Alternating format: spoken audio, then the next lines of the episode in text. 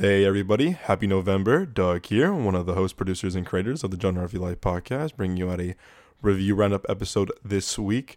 Uh, but my notice there was no episode last week of the full show of the Genre of Your Life podcast. That was on me. We had a bunch of bunch of friends coming out of town to visit for Halloween, so scheduling wise, Nick and I went to the screening last week. We couldn't make it find the time to record an episode, but have no fear, the boys and I will be back this week better than ever. But on this week's episode, I'm going to be reviewing Five Nights at Freddy's as well as Sony Pictures' Dumb Money. So I got two reviews for you. I'm looking forward to reviewing on the show. As always, guys, you can find the show on Spotify, Apple Podcasts, Amazon Music, Google Podcasts, or your favorite podcast platform of choice. We also have a full audio show on our YouTube page, youtube.com backslash Midway Avenue Productions. While you're on YouTube, while you're on Spotify, Apple Podcasts, or if you're this podcast listening on. Um, hit that review button, hit that follow button, leave, leave a review, leave a rating, hit the follow button. It helps us out so much, guys. Seriously, thank you so much for your ongoing support. It means the world to us, it means the world to me. Uh, you know, the show couldn't exist without you guys. So thank you, thank you so much for your ongoing support.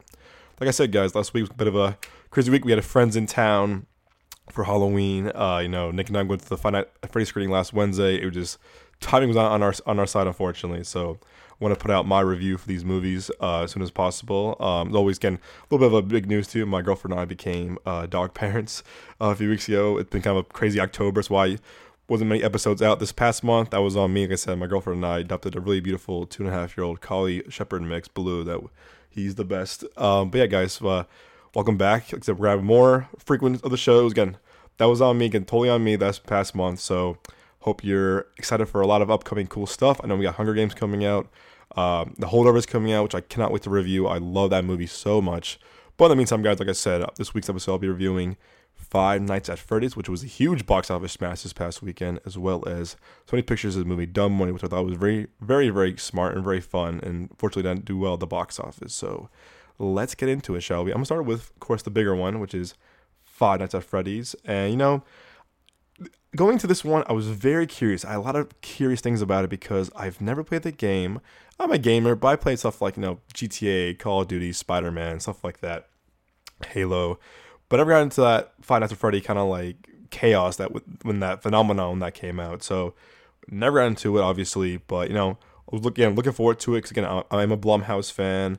Um, I also big Josh Hutcherson fan, Matthew Lillard fan. But again, I like going into things blind, not knowing much. I watched the first trailer, obviously, and that was it. I want to go in blind as possible. But a year ago, I knew something was going to be up because, well, not up, but I had my little bit of a kind of concern was that, um, you know, the they were uh, Universal and Peacock were doing the day and day release. Uh, both the movie going to be deb- debuted in theaters and on Peacock the very same day. If you heard the show before, I'm not the biggest fan of that method or strategy. I know during COVID when that happened, you know, HBO Max and Warner Brothers lost a lot of money with stuff like uh, the Suicide Squad, Godzilla vs King Kong, and I know it was still COVID. We were, still, we were getting kind of getting out of that, getting out of that. We became vaccinated and the vaccines, obviously, but you know, it just it cost them a lot of money. And I was thinking, wow, these these day and day release streaming things kind of hurting. Oh, Dune was a big example. I thought was kind of hurting the bigger box office picture of the you know, getting people back to the theaters. You're also putting these big movies, whether it was Matrix Four or King Richard or Dune, you know, Godzilla vs Kong, Suicide Squad you know, uh, the list goes on and on. Or um, I think it was Conjuring Three was another one. It was just like, hey, oh, in the Heights, it was a lot of movies that were affected by the box office at a time where we needed people back in the theaters supporting these movies on the big screen with an audience, with the crowd, and unfortunately, that wasn't the case. So I I had my I do have my doubts on day and day release. I know Universal's still doing it with some of their movies, i.e. the Halloween trilogy, the last two of the, of the franchise, which I know were very very divisive. I I enjoyed Halloween Kills and Ends for what they were not the hugest fan, of, not the biggest fan of those movies, but I, I love the 2018 one so much. But I had my thoughts, and then when I saw this announced last my year ago that was gonna be on, on day and day release on Peacock. I was like, oh no, because to me, I'm like, you don't have faith, you don't have faith in your your product, your movie, and I don't know. I was kind of getting skeptical because I was like, you know, I don't know much about the, the, the game, but I know there's a huge, huge diehard fan base for it. So it, you know, it kind of, it kind of, I say, it kind of not it still piqued my interest, but it kind of like I wasn't as excited that, probably would have been if it wasn't for the day and day release stuff. But with that said, you know, I, am gonna put that put that to the side. Um, you know, this this movie also too at the screening we went to, you know, we as as press we check in, we walk in, you know, we're good to and we kind of like sit down. it was amazing seeing the turnout for this screening because there was like over like 200 fans that people and a lot of them couldn't even get in because it was just like whoa this is a moment because there's a huge diehard fan base for this for this for this um you know franchise and it's amazing because it's really cool to see like people show up to the theaters and you know really supporting what they love if you're if you're true to your fan base they're gonna show up whether it's Five Nights at Freddy's DC, Marvel, Star Wars, whatever, I do think the hardcore fan fan base will show up no matter what and it was really cool walking to that theater seeing people with their shirts on, their fan art, stuff like that, and it was really cool to see that kind of like that ph- phenomenon still like reaching the you know, theatrical experience. So that was really cool. I'll tell you what, too. This movie for sure ruined Chuck E. Cheese for me. Um, I don't go there anymore, obviously, but still, if I, if I, go back there, I'm like, I can't, I can't unsee this movie now. In uh, when I go to Chuck E. Cheese or whatever. But my little kind of little joke that I had for the movie. Um, so for me, again, so again, going into not knowing any about about this franchise or the game, whatever, I was very curious. I'll tell you what. Start off the good. You know, the, I love practical effects. I think I'm appreciating them more and more now with more movies. You know, the Jim Henson's Creature Shop made the made the designs of these of the creatures of of, um, of the animatronics, and man, they look fantastic. Uh, there's definitely CGI to be used there, obviously in certain, in certain parts, but wow, like the texture and the you know just the detail of these animatronic suits look phenomenal. And comparing it to what the game looks like, they did an amazing job of copying it uh, to screen incredibly well. And like I said, like Jim Henson, you know, Muppets, you know, what goes on and on, Labyrinth, like there's so many things that they've been a part of. I think also uh, the original Ninja Turtles, which is a big part of my childhood, was made by the Jim Henson Creature Shop. So the suits and animatronics look phenomenal, and I was just again really in awe of that. Also, too, you know, the set design and production design to me was really damn good. You know, Blumhouse to me, I think sometimes will have really good production stuff and not so much good production uh, work or pr- production sets. Um, sorry, set design. And to me, this was a really win for Blumhouse of like, wow, like the production and like the set of alone looks phenomenal. Like the detail on the walls of posters and co- and tokens and games look looks truly authentic and it looked really good to like overall lore of the movie and the storytelling. Because I'm like, you know, if you have this really important like place, which is Freddy Fazbear's, which is the place that uh, the, the, movie takes place in.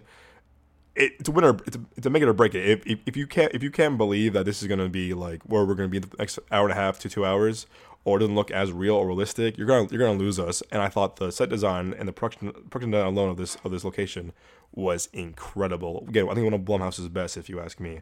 Um, like I said, with that said, uh, the environment too is like you feel like oh, this is a, definitely a rundown abandoned Chuck E. Cheese. And then also, also I'm a sucker for like stuff that's in abandoned warehouses or abandoned theaters, stuff like that. I know I, I love stuff like that for some reason. And that was to me, I was just like, wow, it, it was very eerie. It was very disturbing, and like you tell, like, ooh, we don't belong here. We're walking around like something's off. Something doesn't feel good. And I just felt to me, I was like, oh, it's so off-putting, but in the in the best possible way. I was like, wow, it really kind of entices you, really intrigues you into like what what we have in store for us. So like that a lot again, the lore of it, said, well, it where the you know it has the, the, whole dismay of it, like what like if these walls could talk, what would they say? You know, what's so haunted about this place? What's so um, you know ugh, about it? Um, I love that about it. And, when it gets dark, it gets really dark. You know, I, there's some parts where you know for a PG-13 rating, it goes places where I was like, wow, this is you know, okay. Blumhouse is kind of pushing the envelope of like how far can we go with a PG-13 rating, i.e. M3GAN. You know, beginning of the year that was a PG-13 movie as well, but there was some like pretty dark, pretty some uh, horrific stuff for a PG-13 rating, or as much as they could given that rating. And same thing here when there's scenes where like there's scenes where like you're like wow for a this rating of a movie they got away with some pretty you know gross stuff. And I was kind of like wow good for them. You know hats off to them that they were trying to push the rating as much as they can. So give them that. And also too I'm again I grew up watching Matthew Lillard on stuff like you know Scooby Doo obviously. Um another one. Uh, She's All That It was a big one of mine growing up. And also got older, I loved Sc- the first Scream, and so it was really cool to see him back in a, in a big movie like this. Um, or he's a good dude too, so it's always kind of cool seeing him just kind of like pop and stuff like that. And I thought his who he plays and his character was very intriguing. Also, I thought he was really kind of giving to his performance. Like he was kind of just like, you know, I'm in this movie. I'm I'm gonna do my best. You know, I I think I think he's a gamer too, so it would be kind of cool if he knew like, hey, I want to like really kind of do this character do the or do this uh, you know uh, you know this franchise justice. So it was really cool seeing him back on a on the big screen. Um, And you know, with the humor, you know, I'm very I I do judge humor a lot more than I think more than recently. And when the humor works, it definitely works in this one for sure. I you know Nick and I were definitely laughing a couple of times, or like laughing out loud. Like, oh, it's kind of funny. Um, so I definitely there's times where I had me kind of laughing out loud or kind of just like oh chuckling like oh this was that's pretty funny. It was a good joke here and there. Or some of the cameos that Nick mentioned in our reaction that they were kind of funny. So uh, when the humor when humor works it definitely worked for me for the most part.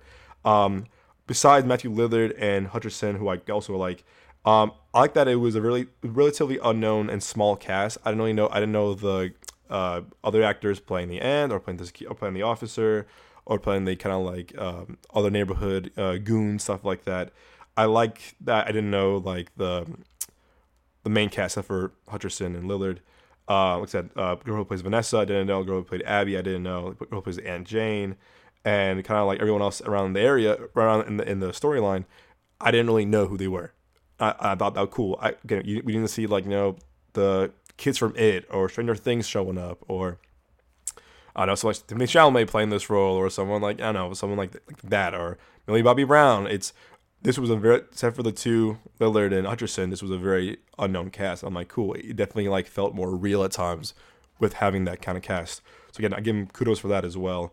Um, again, as you know, Josh, uh, Nick mentioned our out of theater reaction. Like it's the some of the cameos I didn't really know about that Nick kind of explained to me. Like, oh, it's kind of funny because you the cameos that kind of had like a connection to connection to the game somehow or some kind of film world scenario kind of thing. So that was kind of fun.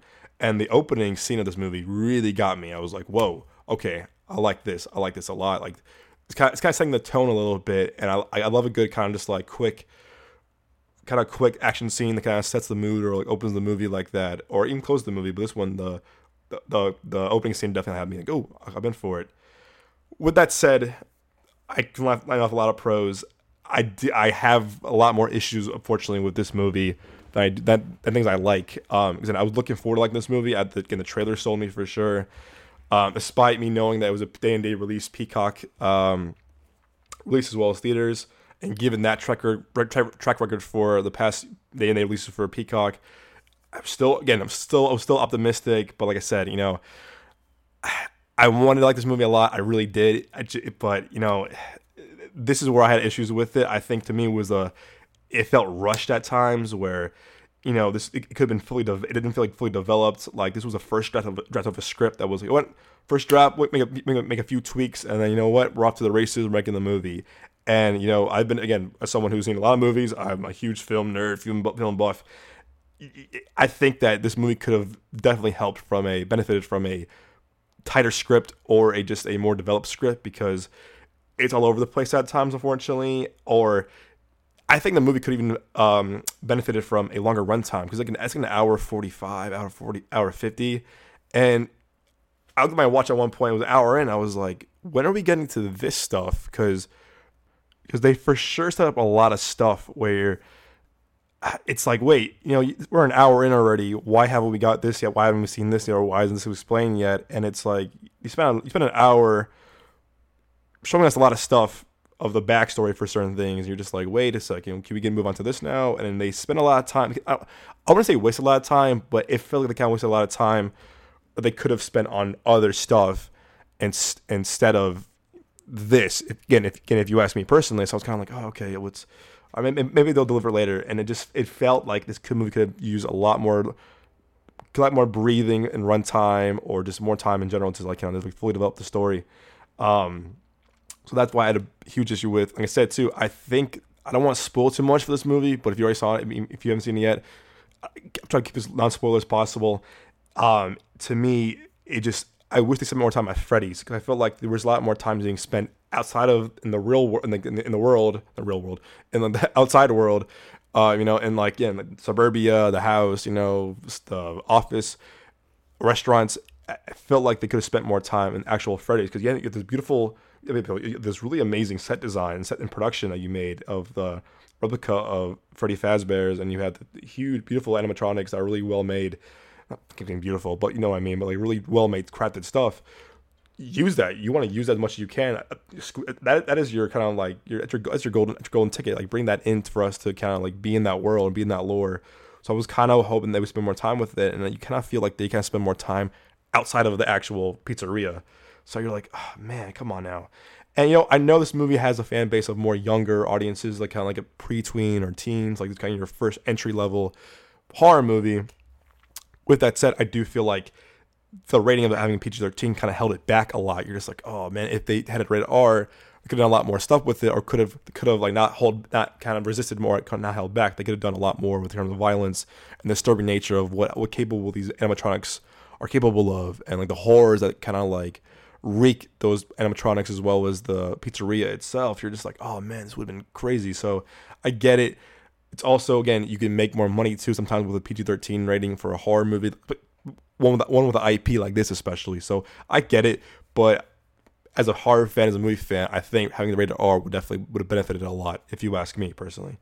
Um, another thing I really got to knock it down for is the acting. You know, again, I'm a Hutcherson fan, Hutcherson fan for sure, and I praised you know having the unknown cast. The acting in this is really unimpressive, and they don't really give anything.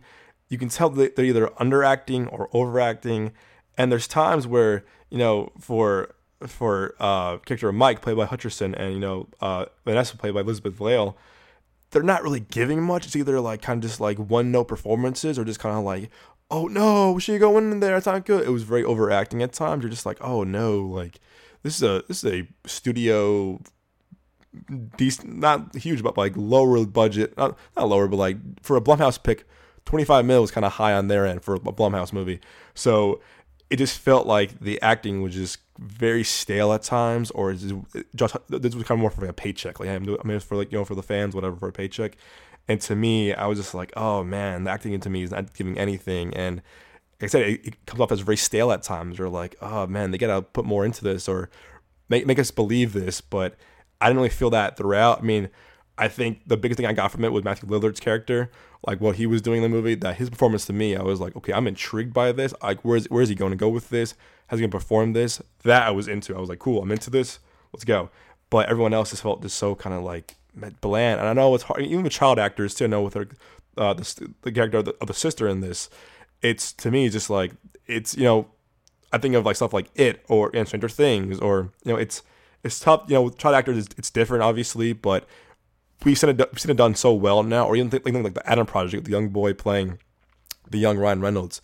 We see it now the past couple years that like that trend of like bad child acting has kind of like gotten better, but this one kind of sets it back again. Like, oh man, this we thought we were kind of past this, but it just to me, there's no one, there's no chemistry between the leads of uh, Josh Hutcherson and uh, uh, and Vanessa and even with his sister too, like it feels like more like more like it's kind of just like a big brother program, not like more like a actual sibling. So it just didn't feel authentic to me or feel real. Um, even yeah, like I said some of the characters aren't even likable because you're just like, what what like we want to root for you, we want to see you do stuff, we want to see you kind of like succeed, but like. I, am not on board with you because we, we, we, I don't see like how can we get on board with you? How can we like you? Because it's just like it's again, it's giving nothing. I, I, again, for antagonist, for a protagonist, you want to have some kind of like connection with them or kind of like, okay, I'm on the ride for them. Let's do it.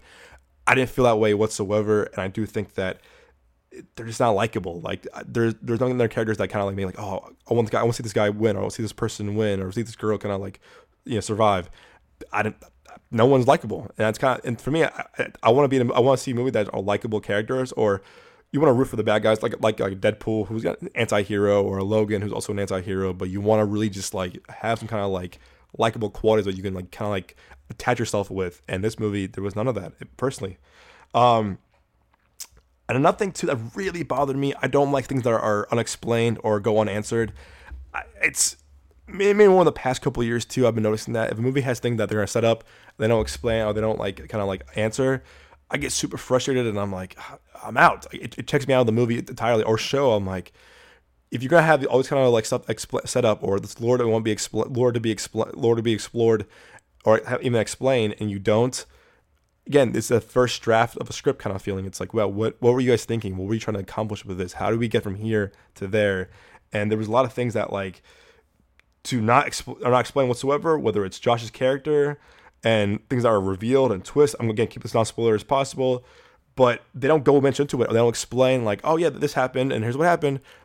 They say what happens and that's it. They walk away from it. And again, I've I've been very you know vocal about this on other shows and things I reviewed. I'm like, man, there's something that I can like. I, again, give me an answer to like this because it's you're setting all this up. It's a big part of the story, but you, you end the movie of like, eh, that's it, and I, the answer kind of means cliche of like, oh, it's up, up, up to the fans' interpretation. I hate that. To me, that's a very kind of like, I feel like kind of like, oh, like, I don't know, half-ass answer. Just like, oh, come on now. Like, you don't, you don't have an answer to begin with. You're kind of saying that to like, kind of like, and I was like, oh yeah, it was kind of, it's a very kind of just like easy way to go. And that to me is like, I don't, I, it's lazy, it's lazy storytelling and that's lazy script writing, screenwriting, and lazy direction, if you ask me. So again, I was there's there's a lot of time that is leading up to this like kind of reveals and stuff like that, and the reveal itself is very messy and not explained well whatsoever. Um, and to two, the script to me was all over the place. I, I don't know what trying to accomplish. Like I said, there's a lot of stuff that either were when expl- unexplained or not fully developed to a point where it's frustrating because, like I said, there's so much time being spent on certain things and like crucial stuff to the plot too. Where I'm like, oh, okay, where are we going with this? Let's go. Okay, and again, stuff like the background of Freddy's itself, you know, the mystery of that place and what, and what, and what they reveal. It's just not explained. It's, it kind of goes, there you go, that's it. And it's like, and for me, like I said, it's frustrating because I'm sitting there, I'm like, I want to I want to know more about this. I want to know how this happened. I don't know how this person did this or how this thing became that. I want to know, and I just don't get that in this movie at all. And I'm like, wow, this to me again is again lazy lazy lazy storytelling and lazy writing. Um, seeing the trailer too, there's quote unquote dream sequences. Oh my goodness, there's times where it felt repetitive after, after one after another, and it's to me got, got super boring. Where I was one time I was like, oh, another one where they're trying to make it crucial to the plot, but it's just another one. It's another one. It's another dream sequence. And if you're if you're making it different each time, okay. And they kind of did at times, but it was, it was like it was spent. It was more time spent with these kind of, these kind of dream sequences than there was actually in Freddy's. And I'm like, again, you're taking away from the actual lore why people want to come to, come to the game. They want to come to, fans of the game. They want to come to the movie for the the killer animatronics, the pizzeria itself, and how to survive this craziness nightmare that's going on. And if you take away from it, it takes away the scare. It takes, it takes away kind of like the anticipation of like the thrills and the scare and like the story nature of it all. It's like going back to game he leaves, going back to you know house dream sequence or dream sequence during during at Freddy's. It's like you're spending you're spending a lot of time on things that are a super repetitive or things that don't have or, or not moving the story forward. And that to me was like really the biggest takeaway from this movie. I'm like, man, you're spending too much time on things that you probably shouldn't. Um, when the humor works for me, it works for me. But I will say though, there's a lot of jokes that to me just went over my head or just fell flat. Where I'm like, wow, again, this is a, this is a draft one of a script like, oh, this is pretty funny, and they didn't like tune up the jokes or kind of like make all the jokes consistent. Because again, there's funny jokes, there's funny jokes. Then there'll be like a couple minutes of just like unfunny stuff going on. You're like, all right, you you had me in the first half, you had me in the beginning. Now it's like it's so so inconsistent with the humor. I'm like, and that bothers me too because if you have humor in the movie, especially with a horror movie, has to be consistent enough that like, hey, this is funny throughout, not funny funny at certain points here and there or the beginning have it funny throughout. And I think some of the jokes do fall flat, even though I praise some of them at, the beginning of the movie or during the middle middle of the movie too. Again, I, am looking forward to seeing how the, again it did really well this box office weekend with 80 mil, which is again for a Blumhouse movie, it's a win. It made money back. That's awesome. I'm looking forward to seeing the like kind of how how it performed on Peacock as well. Like how much more money it could have made if if it had if it had been just a full theatrical non day day release stuff. So again, I'm looking forward to it. But as I mentioned, I, I can't be too optimistic when a movie has a day and day release stuff nowadays because to me it's like you're kind of putting this you're kind of just putting this movie out there, or like when the studio has a movie coming out in theaters and they go, oh, selling it to Netflix or whatever streamer last minute, it shows like there's no confidence in this movie.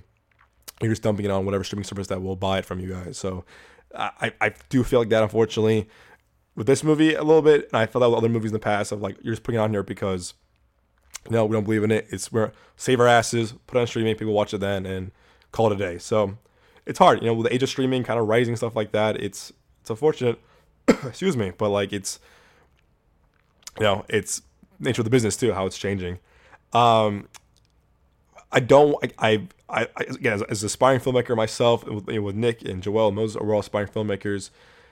This was made by first-time director. This was her first major, I want to say her first major motion picture. uh, well, for a studio movie that is, I want to say her first big movie.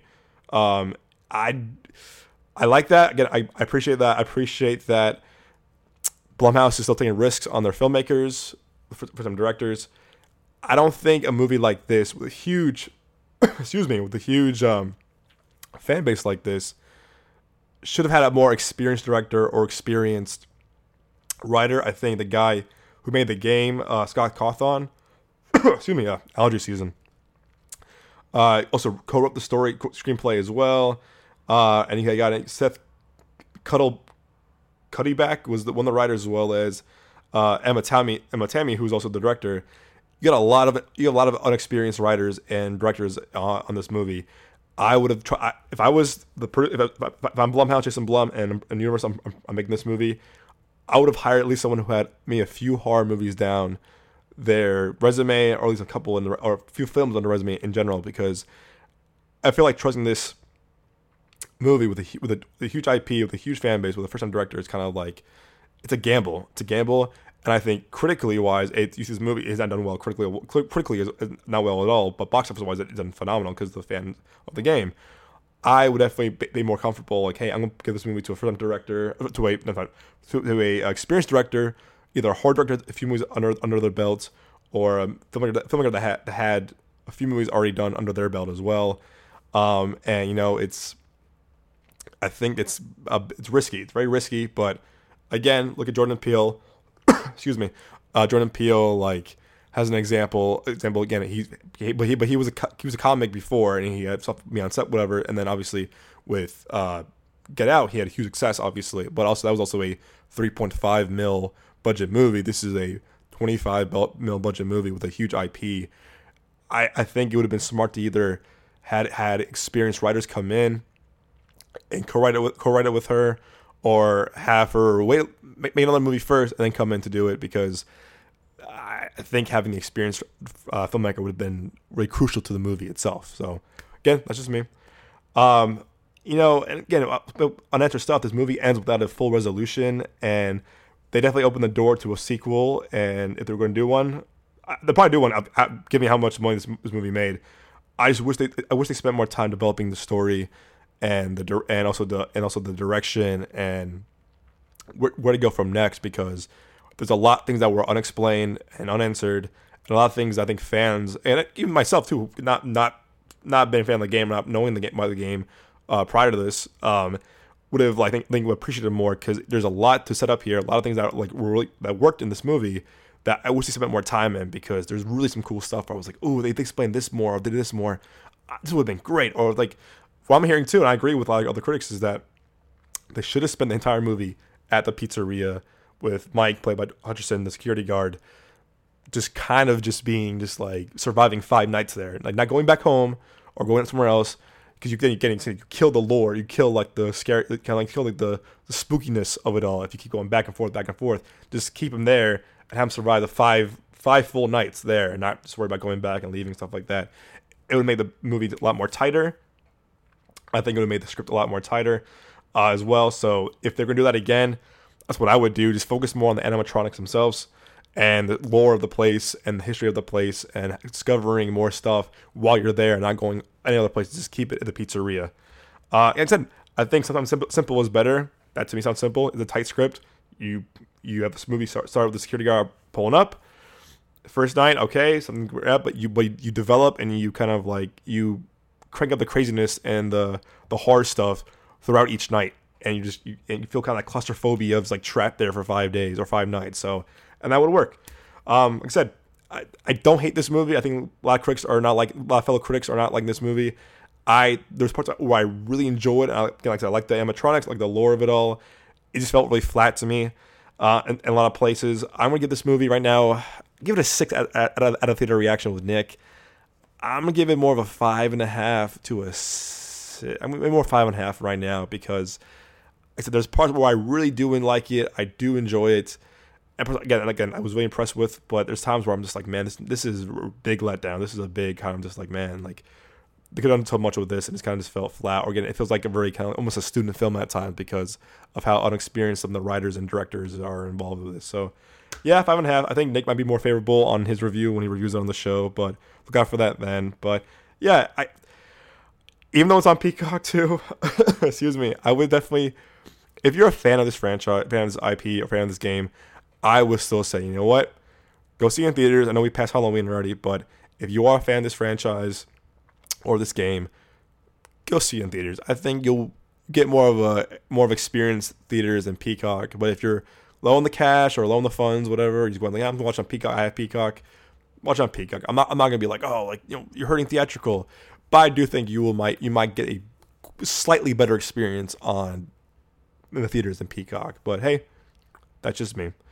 So I guess again, congrats everyone for a good again opening weekend. Again, that's awesome. Uh, again, I'm, again, I'm glad these this movie did really well in theaters. Again, it helps more people come back to the theaters. It helps the theater business, the theatrical experience even more. That's awesome. But hoping for a sequel, it's a very improved sequel or better story.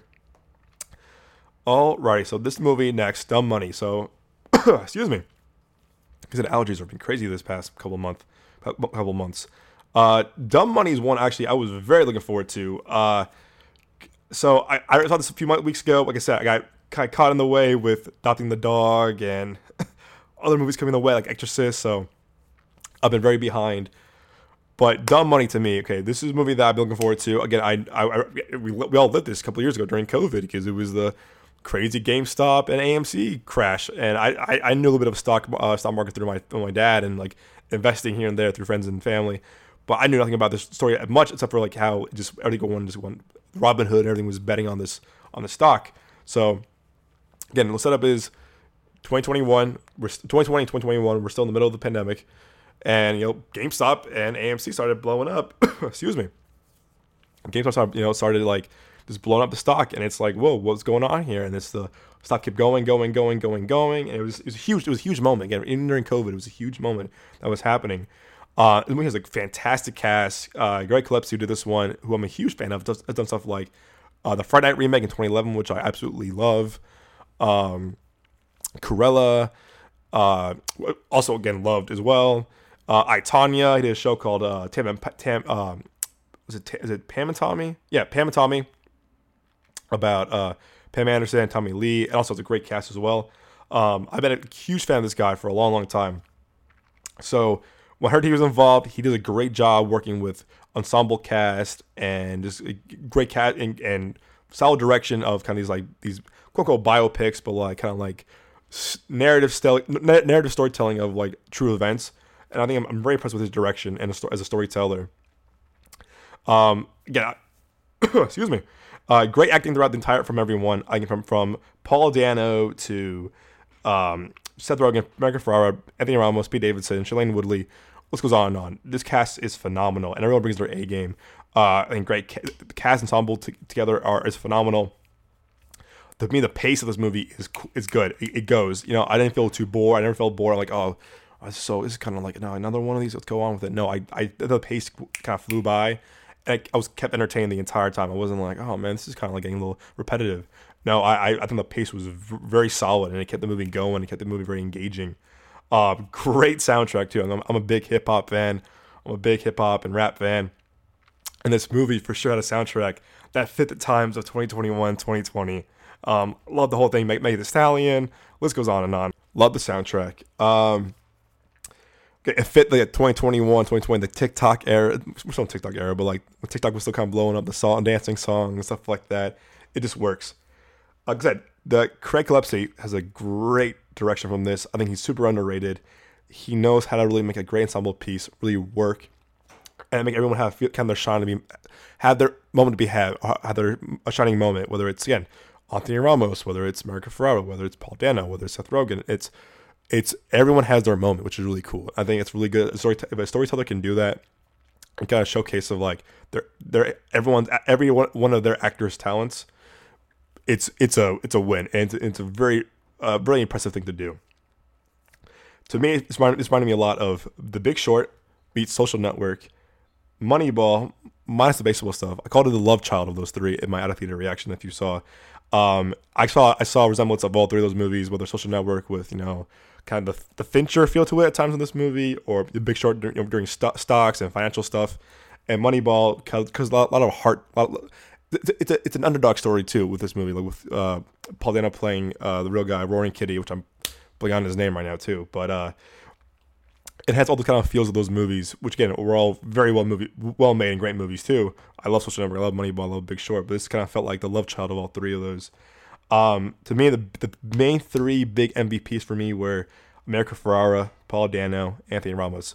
They are all fantastic, but when when the movie cuts around from different people and different and different um, uh, uh, B, uh, B storylines and A story, B story, to me, I was always more intri- I was always more invested in their storylines.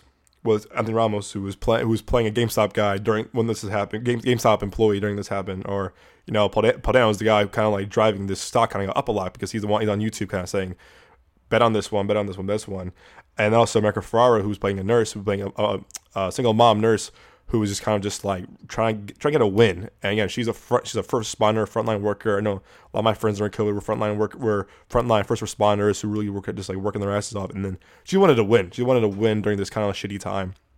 And she and it's like you feel for her to. She's honestly to me like her and Mark and um, uh, Anthony Ramos to me are like people that you can definitely like connect with because a lot of people that had to work during COVID or had to work had to work during COVID or had to go in person during COVID, like you can definitely root for them because they're the ones kind of like in person dealing with all this kind of crazy shit. And to me, all of them had their moments, but those three especially. But you know, Paul Dano too, who I'm a huge fan of as well. Even even before the Riddler, stuff like you know uh, There Will Be Blood and uh, Looper. He he's the, he's a he's the kind of cornball unli- unlikely hero that you can root for because he's so unorthodox and he's so just like he's so he, he's out there, but it, but he works because yeah, you know he's kind of a a nobody. You root for him because he's trying to like get a win as well, and you know I think we're all trying to get a win at, at, at the end of the day. So love all three of them. Uh, and you know what? I'm not a big Pete Davidson fan, but he definitely impressed me in this movie. And I thought his chemistry between Paul Dano, who and they played brothers, it felt authentic. It felt real. It felt genuine. It felt genuine. And I thought they, they, were, they were actually brothers. Like I felt like they were brothers, like through and through. Like I felt the brotherhood throughout the entire movie. I, I have a brother myself, and I felt it was very genuine to me. My brother may go through some time when we're kind of like butting heads, stuff like that. So I definitely, definitely, definitely liked their brotherhood, and it felt really true to me. And I can definitely tell in like movies or shows where like playing siblings or playing your love interest, whatever, the chemistry is there. I feel like chemistry between him and Paul Dano were was like, spectacular, and it really worked for me. Um, also, again, I, there was a lot in this in this episode. Theatrical, theatrical, theatrical. I'm really glad this movie got a theatrical release. Uh, I'm showing that Sony's still invested in sh- in releasing movies at this level and budget. It's definitely a, a lower budget, mid tier movie. This could have been a Netflix show, Netflix movie. This could have been a Hulu movie or Hulu sh- or series. But I really give props to Sony. Sony uh, to still invest in another big budget stuff. This is this got this got a wide theatrical, got a limited release first, and then a wider theatrical release uh, as the weeks went on. And unfortunately, it didn't do too well at the box office, which kind of breaks my heart. But I really give Sony a lot of props for for doing this, for actually for for believing in their lower budget, mid tier movies and giving us a wide theatrical release. Um, I hope more people find it when it comes on streaming or it comes on Blu-ray or you, you buy it or rent it. But I, to me, it's like wow, it's showing studios are still interested in in, in kind of like producing it and make and and putting this movie out in theaters at these lower mid tier budget movies. So kudos to you guys. Again, it got great reviews as well, but I think it was just an idea of like maybe because it was too it was too soon. Um, but I don't know. It I'm I but it makes me really happy that we have studios that are still believing these kind of like lower budget movies. So that that is an IP or that isn't like a huge big franchise. It's really refreshing to see that in a studio. Um, also, what I liked about it too is that it, it showed. I think people don't realize this too. It showed how many people literally moved to other states when when things were shut down. Like I live, I live in, uh, you know, me and Nick live in Arizona, and how many people moved here because because we were open during COVID, and this movie kind of makes fun of that. Like how many people moved to open states because they, they couldn't like they couldn't be in the lockdown anymore, and kind of kind of showed I mean, a little maybe a little political jab. I don't know what it is, but to me, I was kind of like, huh, they're showing that these people up these people moved to different states to avoid lockdown to like do certain things. I'm just like, huh, it's very interesting you put that in the movie. So a little kind of take on that. Um, but which I appreciate this movie and admire for what it was. I do some cons, I do some things I didn't like about it. Uh, like I said, to me, the, the big thing is like I'm surprised the movie was made so soon because it only happened two years ago, and it's movie still fresh in our minds, and people still talk about it from time to time. I thought it was like, whoa, this was a very, very quick turnaround for this movie. It's only been two years, so maybe maybe that's why I didn't do too well in the theaters because it was only a two it was only a two year, um, it was only a two year um uh, you know, time, uh, you know, gap between this movie being made and it actually happening. So that could have been, I think, a factor of it. Um, when there, when it's funny, it's definitely a lot. Of, it's super funny, but I thought it was being more of a comedy at times. It's definitely more of a drama. Um, I think some some of the uh, commercials make it look like a, like a full on comedy, or even the, the, commercials on TikTok or Instagram, whatever, on YouTube. It's definitely more of a dramedy. There's funny parts to it for sure. I, I that out a lot, lot, lot, multiple times, but I thought it'd be more more of an emphasis on the comedy. I was kind of like, oh, I wish it would be funny. Cause got a lot of good comedic actors in this. I was like, oh, okay, because kind of wanted more from the comedy end of it. You know, there was maybe I'm surprised they didn't mention AMC as well, because I thought I, I remember during this time it was both AMC and it was um and it was um, GameStop, and they mentioned AMC like super quick in passing, and that was it. So I, I kind of wonder why this that AMC wasn't brought up at all, or what brought up more in detail, more in depth in this movie, because this was a big part of both of them. I mean, both of them were going through at the same time. So I wonder why that was cut out or, or, or not mentioned. I think my big, I think my biggest con of this movie, my biggest problem I had with this movie was, yeah, and the, you heard, I, I really do admire this movie for what it is and what they what they accomplished in the, in the narrative storytelling of it all. Um, and, but hard to believe that everyone was into stocks. Like they they'll, they'll be at like um every location Seth Rogen um um no, no, every location that Paul Dano was in or some some, people were they were like talking about stocks. It could be a coffee shop, it could be at like a CVS or whatever or gas station. Stocks, stocks, stocks. And I'm like, was everyone really talking about stocks at this time? I find that hard to believe. It was like everyone like they're talking about this, and they asked the waiter like, "What do you think, what do you think about GameStop?" And this one girl removes her mask, like, "Oh, I think about this," and it's like, really? Like, I find it hard to believe that everyone, everywhere they went, someone talking about stocks. Like they could go anywhere, like the gas station, CVS, the diner, literally anywhere. It was stock or stock, stock, stocks. And I'm like, I find it hard to believe that everyone they, they talked to, everyone that they ran into was talking about stocks. So a little hard to believe. Um, yeah, I'm a big admirer of Seth Rogen. I always have been since I was a kid. I feel like he could have been. It could have been maybe either replaced or more or I don't know. His, his, performance was kind of this like kind of very stale to me. I'm like, okay, again, I'm a huge fan of his, but he, he didn't really add anything to the movie, and it could have been played by anyone else. It could have been played like someone like um an unknown or someone maybe like I can't even think of anyone, but like it, it didn't have to be him. I get it's star power, but also he worked with uh, Craig Gillespie on um, Pam and Tommy. It just didn't feel it didn't, it didn't really feel like he fed, fed into this movie as a performer personally. Um, also, you know, they talk about they do cover Robinhood and those two CEOs. One was played by uh, Sebastian Stan, and I forgot the other guy, uh, other actor's name was the other CEO. Um, excuse me, but um, I felt like could have been more executed or more developed too. It felt very rushed or kind of just kind of thrown in there, kind of last minute. So if that was kind of removed, I don't think it had a kind of big impact on me. Or they could have mentioned what happened, what, what Robinhood did, with, with, uh, with Robinhood, with what Robinhood did, and what they kind of like uh, you know explored that would make more sense. But to give him like try to give him a story, it just didn't even feel like I know it didn't feel real, it didn't feel well written or didn't feel like necessary either. Or it could have been in the past and could have been on the news. Robinhood does this, but to give him the storyline, it just didn't feel like needed at all. Um, and also Nick Offerman, yo, love Nick Offerman. He didn't make two scenes and they put him a lot in the trailer. He's barely in it too, and I was kind of like, wow, you have you have this big you've got this big actor right here, Nick Offerman, who's a big again everyone loves him as you know Ron Swanson. Also, he was great in The Last of Us. Very underutilized, and I'm like, huh? You could have you could have you could have utilized him more than Seth Rogen if you ask me, and or vice versa, or have more Nick Offerman and not as much of uh, uh, Seth Rogen, or have someone else play Seth Rogen's part. But that's how I felt about it too. So again, I still super super super enjoyed this movie. Uh, it might be my top ten of the year. Actually, at my end of the year, I'm giving this right now a solid seven and a half, almost to an eight again, I, again, I went in kind of just like hearing good things about it. Great at the TIFF uh, Toronto Film Festival. I've been kind of following this movie for a while with the production and stuff like that, and I was very impressed with it. Again, I had a good time with it. The, tra- the trailer sold me when, it, when they released a few months ago. I was in on this movie. Um, I think it's still playing. If you can see it, go go see it. You know, I think it's probably in now to a, maybe like a bargain theater or like maybe cheaper tickets because it's been out for a couple months. But again, I give you Sony props for really giving this movie a theatrical release. And so if you haven't seen it yet, I'd recommend seeing it in theaters. But if you're gonna wait, watch it when it comes on Netflix or Hulu or Spotify or not Spotify or that too or HBO Max or whatever or rent it or buy it on Blu-ray. Um, it's a very very good movie. I I, I, I had a lot of fun with it.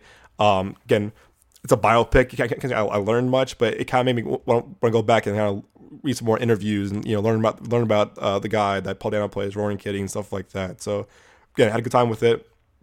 Super recommend it. Um, yeah, guys, that's my kind of review roundup episode. I've done one of these in a while, so it's good to be back. Like I said, I think the boys I will be back this week with a full episode of the show. I'm also be reviewing, um, said that Alexander Payne's new movie, The Holdovers, which Paul Giamatti, Da'Vine Joy Randolph, which I absolutely love. I cannot wait to review this movie. It's so so so good. Um, I think it's hitting limited theater theaters uh, November third. Uh, I know it's hitting that in Phoenix, Phoenix November third, and like more markets throughout the weeks. But I love this movie so much. I can't wait to review it. But yeah, guys, hope you enjoyed this review roundup episode. Hope you had a great Halloween. Hope you're getting ready for the holiday season. Now I am. But as always, guys, thank you so much. And as always, we will see you at the movies. Take care, guys. Bye bye.